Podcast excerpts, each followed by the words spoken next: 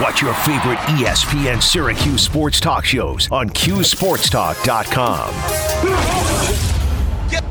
This is Orange Nation.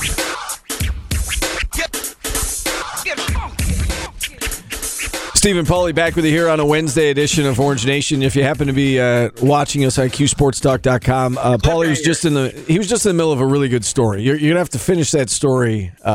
That is a cliffhanger in the next commercial when the FBI came to the station to talk to Pauly. So you'll get the conclusion of that story on QSportsTalk in the next break. But we get back to basketball here. 9 o'clock tip tonight between Syracuse and NC State. And again, you look around the conference, Pauly, and there's a whole lot of mediocre. We talked about this the other day on the show. Who's the second best team in the conference? We know Duke's the best team in the conference. Who's the second best team in the conference? I'm not sure you can come up with a definitive answer. Miami, I guess, record-wise, is the second best team in the conference. They're tied with Duke at 8-2 in conference play. They did beat Duke. But it's so yes, right. I think that's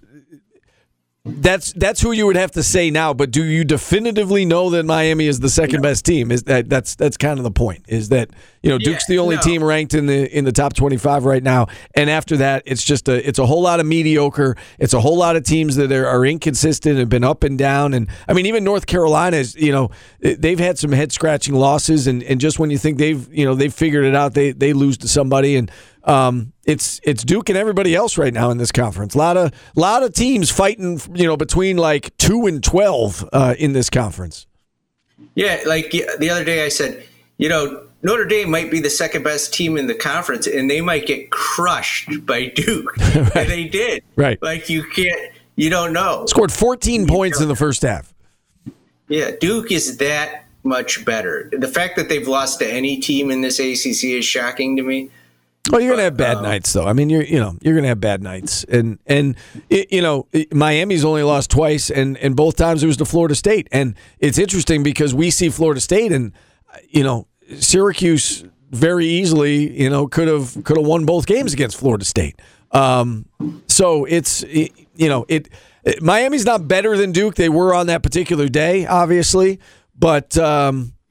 Outside of Duke, there's just a whole lot of mediocre. Duke shouldn't be losing to anybody in this terrible conference this year. They shouldn't be. They should Gonzaga it like Gonzaga does. Yeah.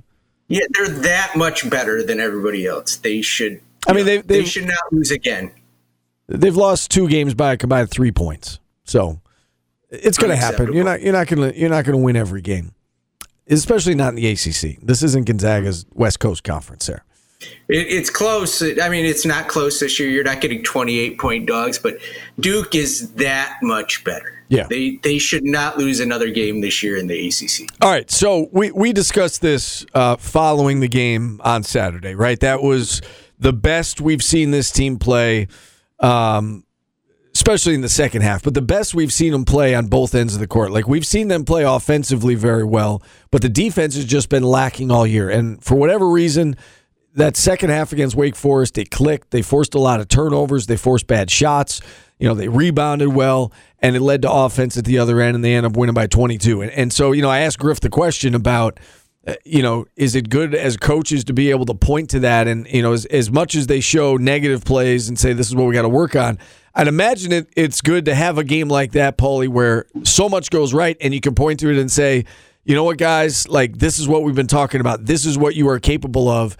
And let's see if we can replicate that moving forward. And that's the $1 million question going into tonight, right, Paulie? It's, can they do it again? And I'm not talking about shoot 70% in the second half or, and shoot, close to 60% in the game. That's not what I'm talking about. Can they replicate that performance on both ends of the court in that, can they play defense like they did against Wake Forest?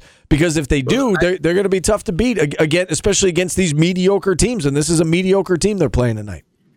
Yeah, they also can't come out like they did against Pittsburgh. And I also thought it was interesting that Griff said, you said, did you take this and say, hey, look, this is what it is if it works? And he said, no, do you know who I work for? Right. We were pointing out where they still screwed up on defense and where they need to get better.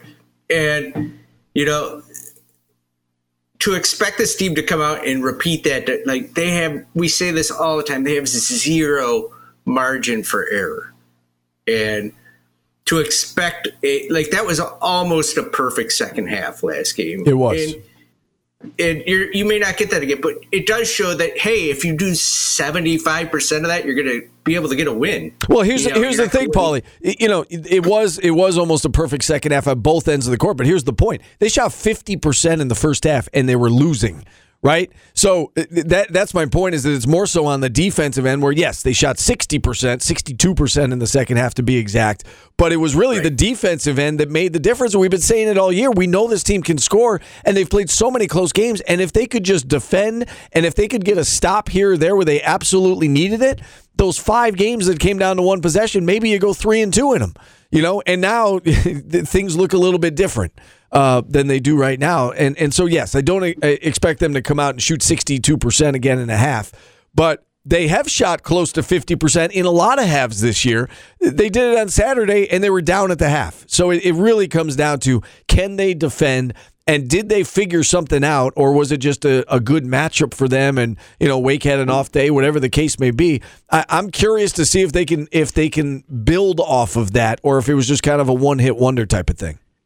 And we've said this a million times. When you go back to those crazy Final Four runs Syracuse had, when they, you know, nobody expected it, it was because those teams bought in on the defensive end. It may be too late this year, but it will be interesting to see if maybe that clicked last game, that, you know, we can do this defensively. Yeah, and that's what it's got to come down to. And we hear it all the time, too, but it's not, you know, the coaches say it all the time, that it does start with defense. And we know that defense travels. You're going to have off nights where the ball doesn't go in the hoop. You know, you look at the beginning of that Duke game where they could not buy a shot. They had so many shots spin out on them, and then, you know, before they know it, you know, they're down 14 at the half, and they get buried in the second half. Defense travels. If they defensively could have stayed in that game until, you know, they started, you know, making some shots, maybe it's a different story. I'm not saying they would have beaten Duke, but, you know, they wouldn't have got rolled maybe the way that they did. It does start on defense. Defense travels. You can count on defense, even if you're not making shots. And this team has not been able to rely on that end of the court. And maybe, just maybe, they figured something out against Wake Forest and can build upon it. We do have to take a timeout. Phone lines open all of hour number one, 315-437-7644. Quick timeout here. We're back after this on ESPN Radio.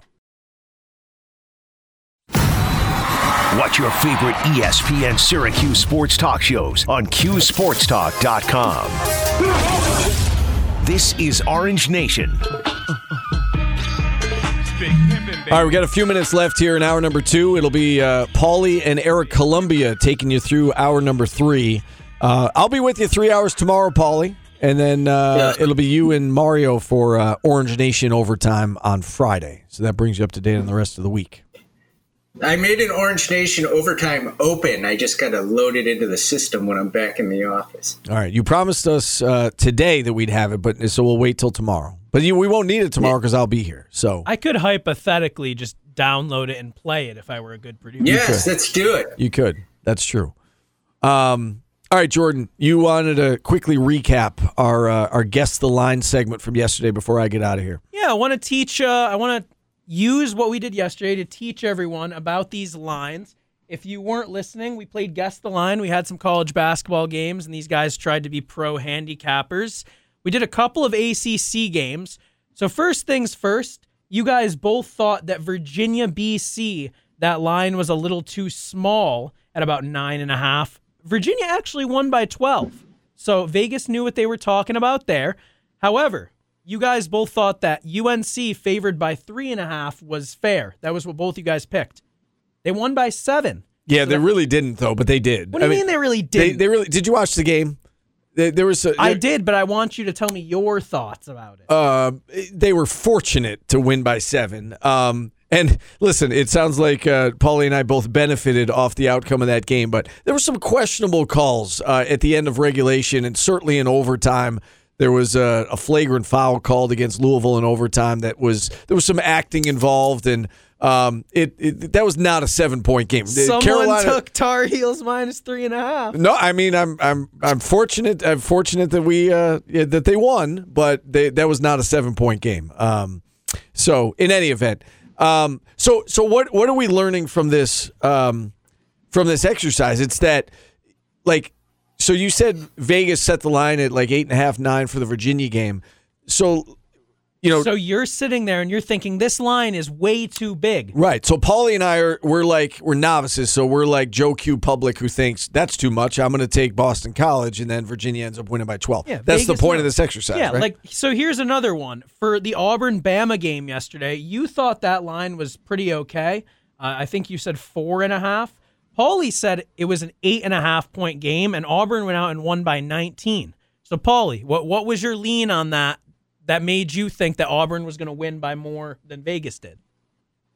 I've seen Auburn play, and they're the better team by a lot. Just give me pick the better team. Pick the better team. Yeah. Now, there's one more that I want to get to that nobody had anything on. UConn was a big favorite over Creighton.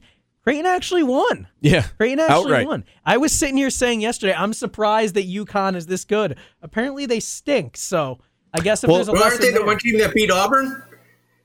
I mean, we don't care. We don't care about that. So the interesting thing about that game is UConn was down. I want to say UConn was down like 10 at the half. They actually came back and took the lead midway through the second half, and then you're thinking, all right, you know, UConn's going to blow them out from here, pull away, or whatever the case may be. At least win the game, and they didn't. And I, you know, credit Creighton for, you know, withstanding that run and pulling back ahead and winning. There's a lot of good teams in the Big East. There really are. Big East is going to be well represented in the NCAA tournament. I think there are going to be some dangerous teams to come out of that conference, like Providence, Marquette. You watch these teams play. Like, it's not just Villanova. Like, there are some. There's some good teams in that conference, and Creighton, of course, making a push here, you know, to join the likes of, you know, UConn and Marquette and Villanova. Seton Hall is having a good year, although they've, you know, they cooled off after a really hot start. But there are a lot of good teams in that conference. Final thought, Paulie, before I get out of here, any parting words from you? Shouldn't you? No, good riddance. It's his thing, not my thing, Jordan. It's his thing. His final thoughts. I have no final thought. I give my thoughts throughout the show. Paulie just kind of sits there a lot of the time, and especially during interviews. I just didn't know if there was anything he wanted to let me know before we parted ways. But he didn't. No, I'm about to let Eric Columbia handle an interview next. I know you are. Nice. I know you are. It's especially better at home when I'm sitting in the comfort of my home with my dog while someone interviews somebody. It's nice. Kick your feet up. All right, we're going to take a timeout. I'm out of here. I'll be back at noon tomorrow. It'll be Paulie Sibilia, Eric Columbia, taking you the rest of the way on ESPN Radio. WTLA North Syracuse, WSGO Oswego, W249 BC Mattydale, W261AC Oswego, WTKWHD2 Bridgeport, ESPN Radio. May the ocean make them clean, maybe their mother won't cry tonight.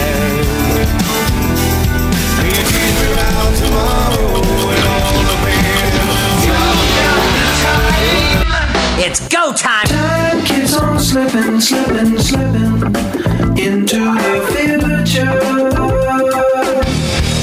Time to play the game! Are you telling me that you built a time machine? People assume that time is a strict progression of cause to effect. This is Orange Nation Overtime. It is Orange Nation Overtime. Paulie Sibilia, Eric Columbia with you. Our fancy new open that didn't quite go as planned when we aired it. Eric, how are you? I'm doing well. Fancy. I don't know if I would call it that, but it certainly was something, Paulie. I tried to use the word time as much as I possibly could. I butchered it. It'll sound better next time. Let's bring in Tony Hayes, radio color analyst for the North Carolina State Wolfpack.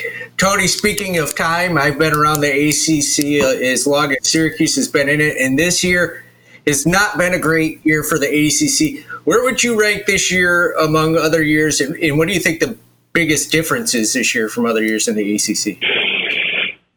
You know, I haven't really given that a lot of thought.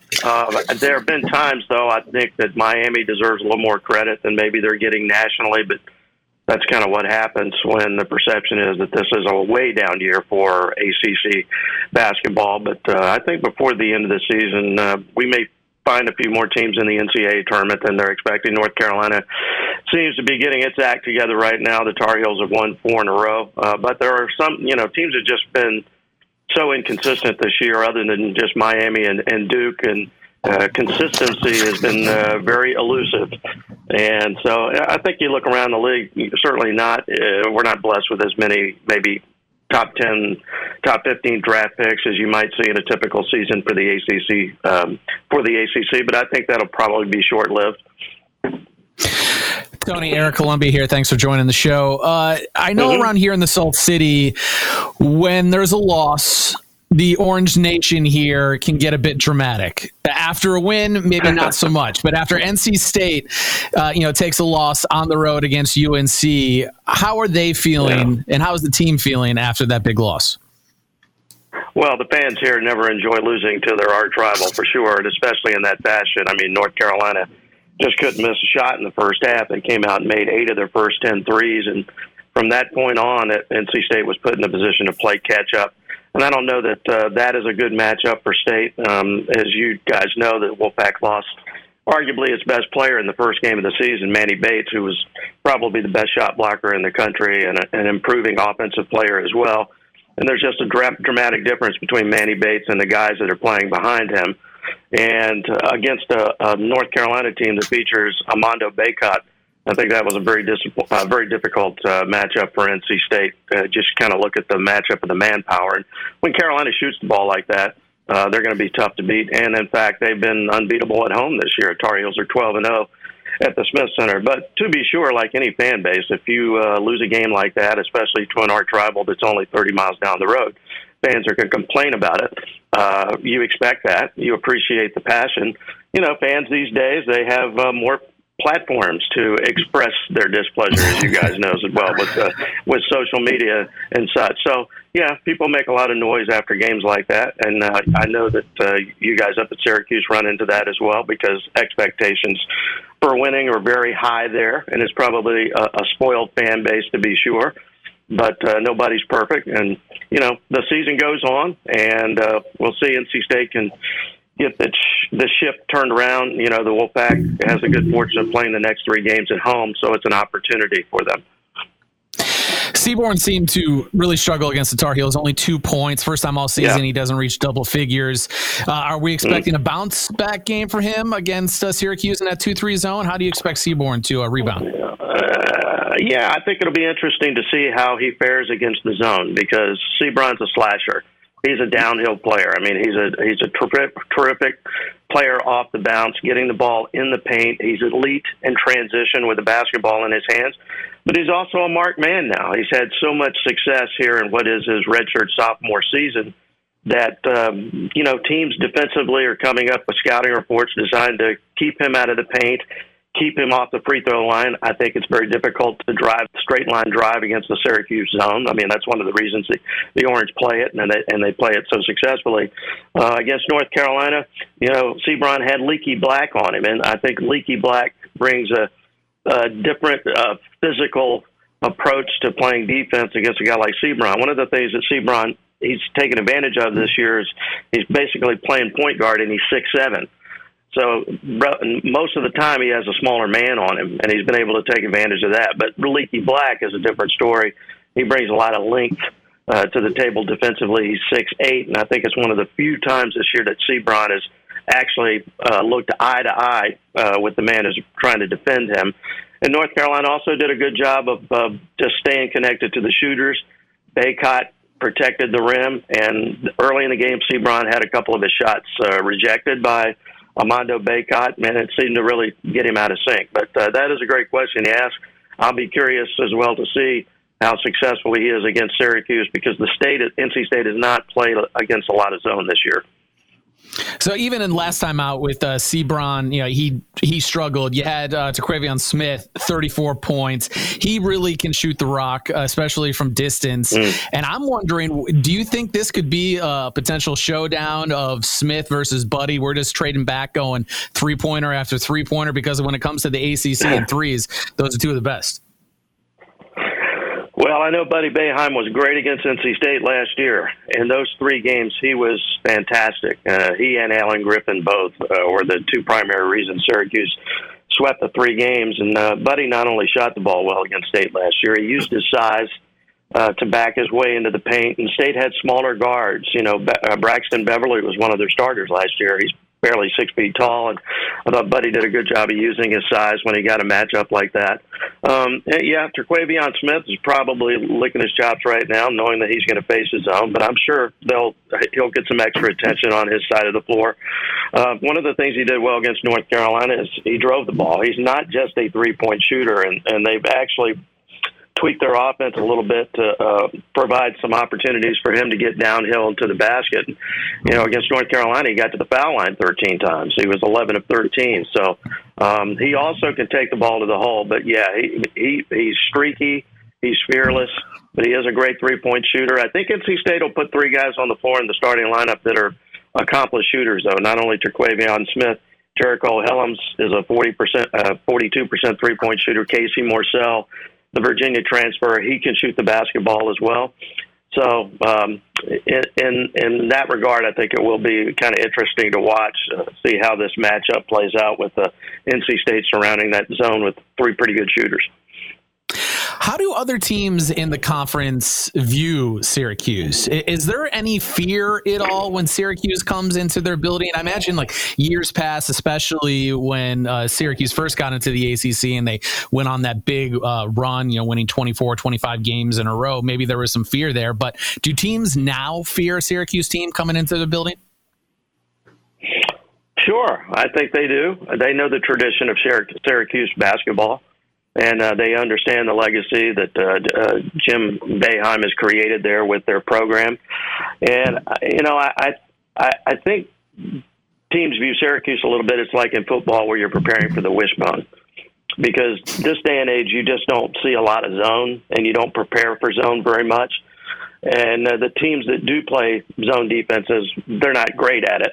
And I know Coach Boeheim this year is not terribly excited about the way they've defended compared to years past.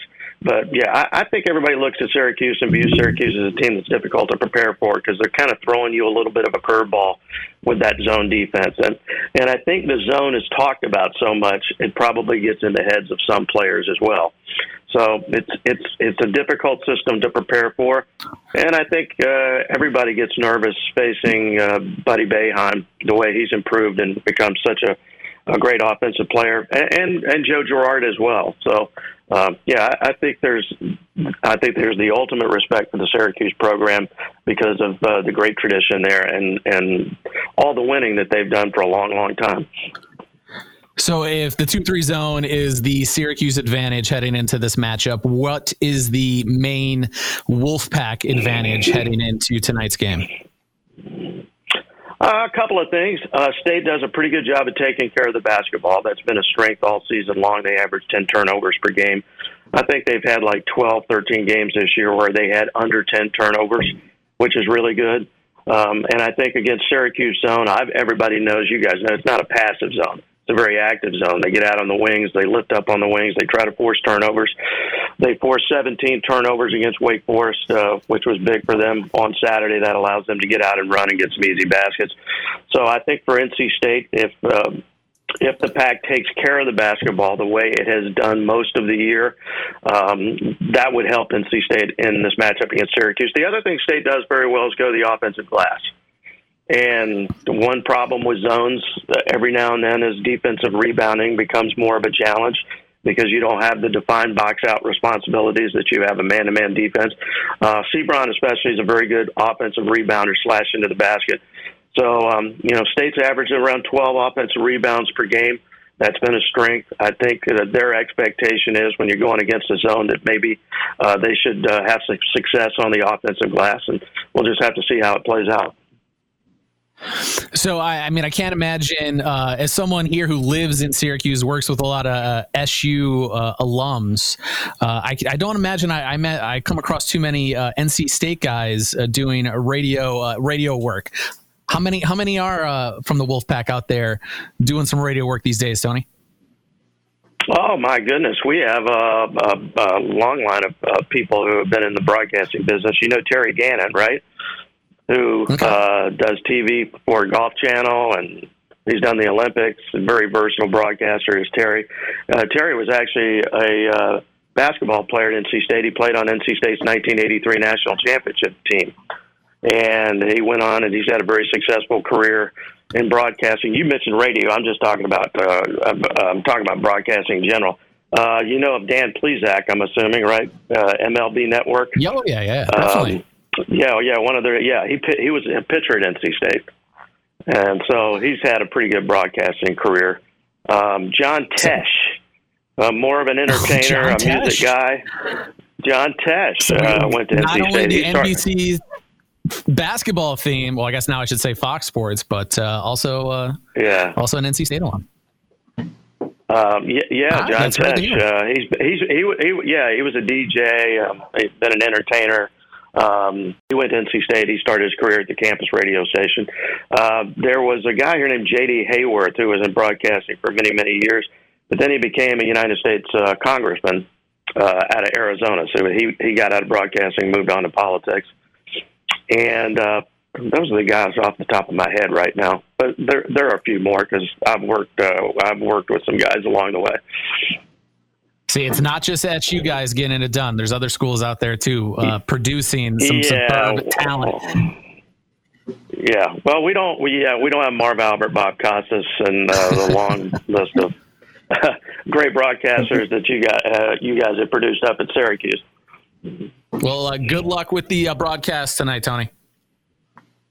Thanks. The 9 o'clock game. I'll try to stay awake. Those are tough. Those are the worst. We become the kings of late night here. A lot of those this year.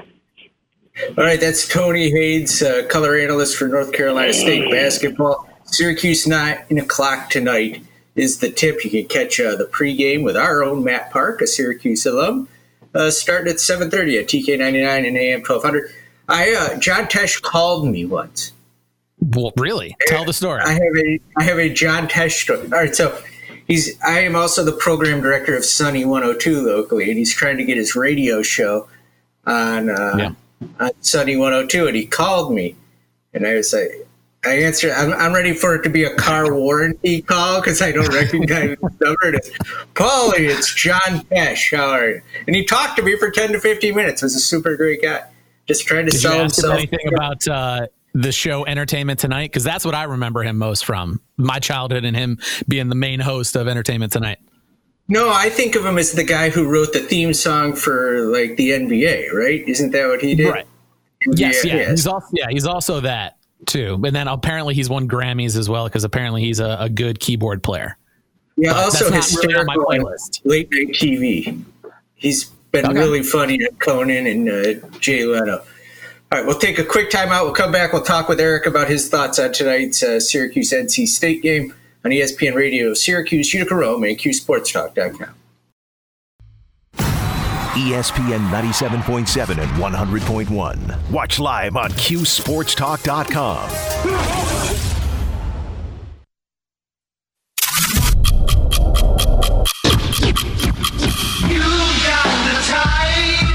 It's go time! Time keeps on slipping into the future. Time to play the game! Are you telling me that you built a time machine? People assume that time is a strict progression of cause to effect. This is Orange Nation Overtime. It is Orange Nation Overtime. I made Jordan play the open again because he screwed it up the first time. And it's my best work ever. And Hootie and the Blowfish time playing. It's Paulie, Eric Columbia with you. And Eric, you brought up NC State alumni, and there's nothing that gets me more excited than when you talk about a school and their famous alumni. And I'm looking at Ranker, and do you know who the number one most famous alum from NC State is? I mean, if it's not John Tesh, now I don't even know He's who I would get. He's number three. There's two more. How do you say his name? Galifianakis. Okay, I didn't realize he was a Wolfpack. John Edwards, former senator. Russell Wilson. I mean, can they even claim him now? I thought Wisconsin gets him since they got him in the portal. Philip Rivers is number 9. Yeah. If it's not sports, I really don't know who is an alumni of almost any school. Torrey Holt. Spud Webb. Yes. All right, in the top 15. Spud Webb. But the last time I was down in Raleigh for football, Torrey Holt was there, and I saw him on the sideline. So I did know he was a Wolfpack, even though I don't really remember watching him play in the ACC back in the day. Syracuse fans will remember Torrey Holt. He absolutely ate Syracuse alive in a game once. So there you go. Those are the most famous NC State alum. Yeah, Galifianakis though. Yeah, I was sleeping on Galifianakis. Zach Galifianakis. I laugh because when Jordan does his interviews on Q Sports Talk, there's always a big tree behind him, and I say it's between two ferns with Jordan Capozzi. So, Eric, what do you think of tonight's game? Like, it's a must. All games are must wins for Syracuse right now, and they virtually have to win like 7 to 8 of these last regular season games, I think, to even be in the conversation. So a loss tonight is not would not go according to plan. But I think this is one they definitely can lose. I think NC State, in the limited amount of games that I've watched them, I think they fit perfectly into how you should be able to play a team like SU, and just the fact that they have multiple guys who can stroke it from behind the arc. They have multiple guys who could fill it up, can score in bunches, and really stretch out that zone. So this one's going to be an interesting night. Buddy is going to need to perform like he performed in the last game, and Joe Girard needs to be a plugged in JG3. It's no more plugged in Roby. It's plugged in JG3 at this point. So they need all those efforts, a maximum effort tonight for those guys, for them to get the win. Now, you say that this is a game that all games, right, with this team are games they could lose, right? No, definitely, so let's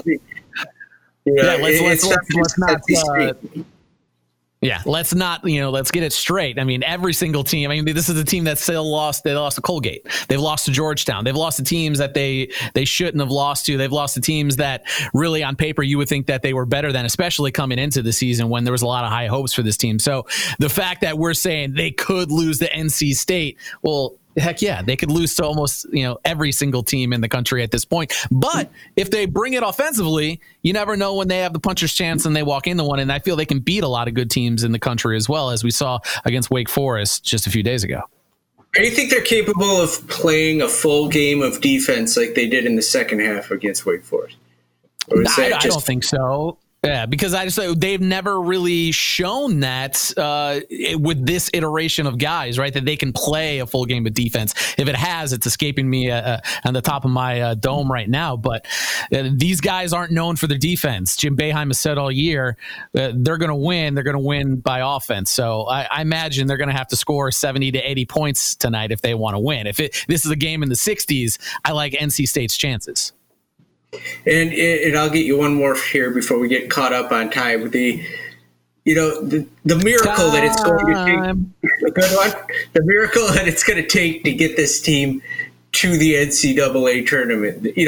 I was talking with Stevie earlier. Even if they win 6 or 7, that just puts them on the bubble. Like the best, like you're hoping the best opportunity is 17 and 14. I would say at the end of the year. Yeah.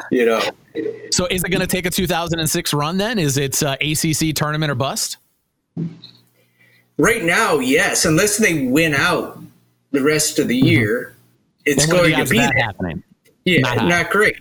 Yeah, but then you would have a win against Duke and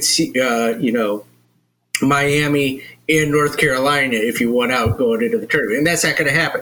But you want to put yourself hopefully in a position where you don't need to win the ACC tournament, but maybe get to the semifinals would be your best hope right now.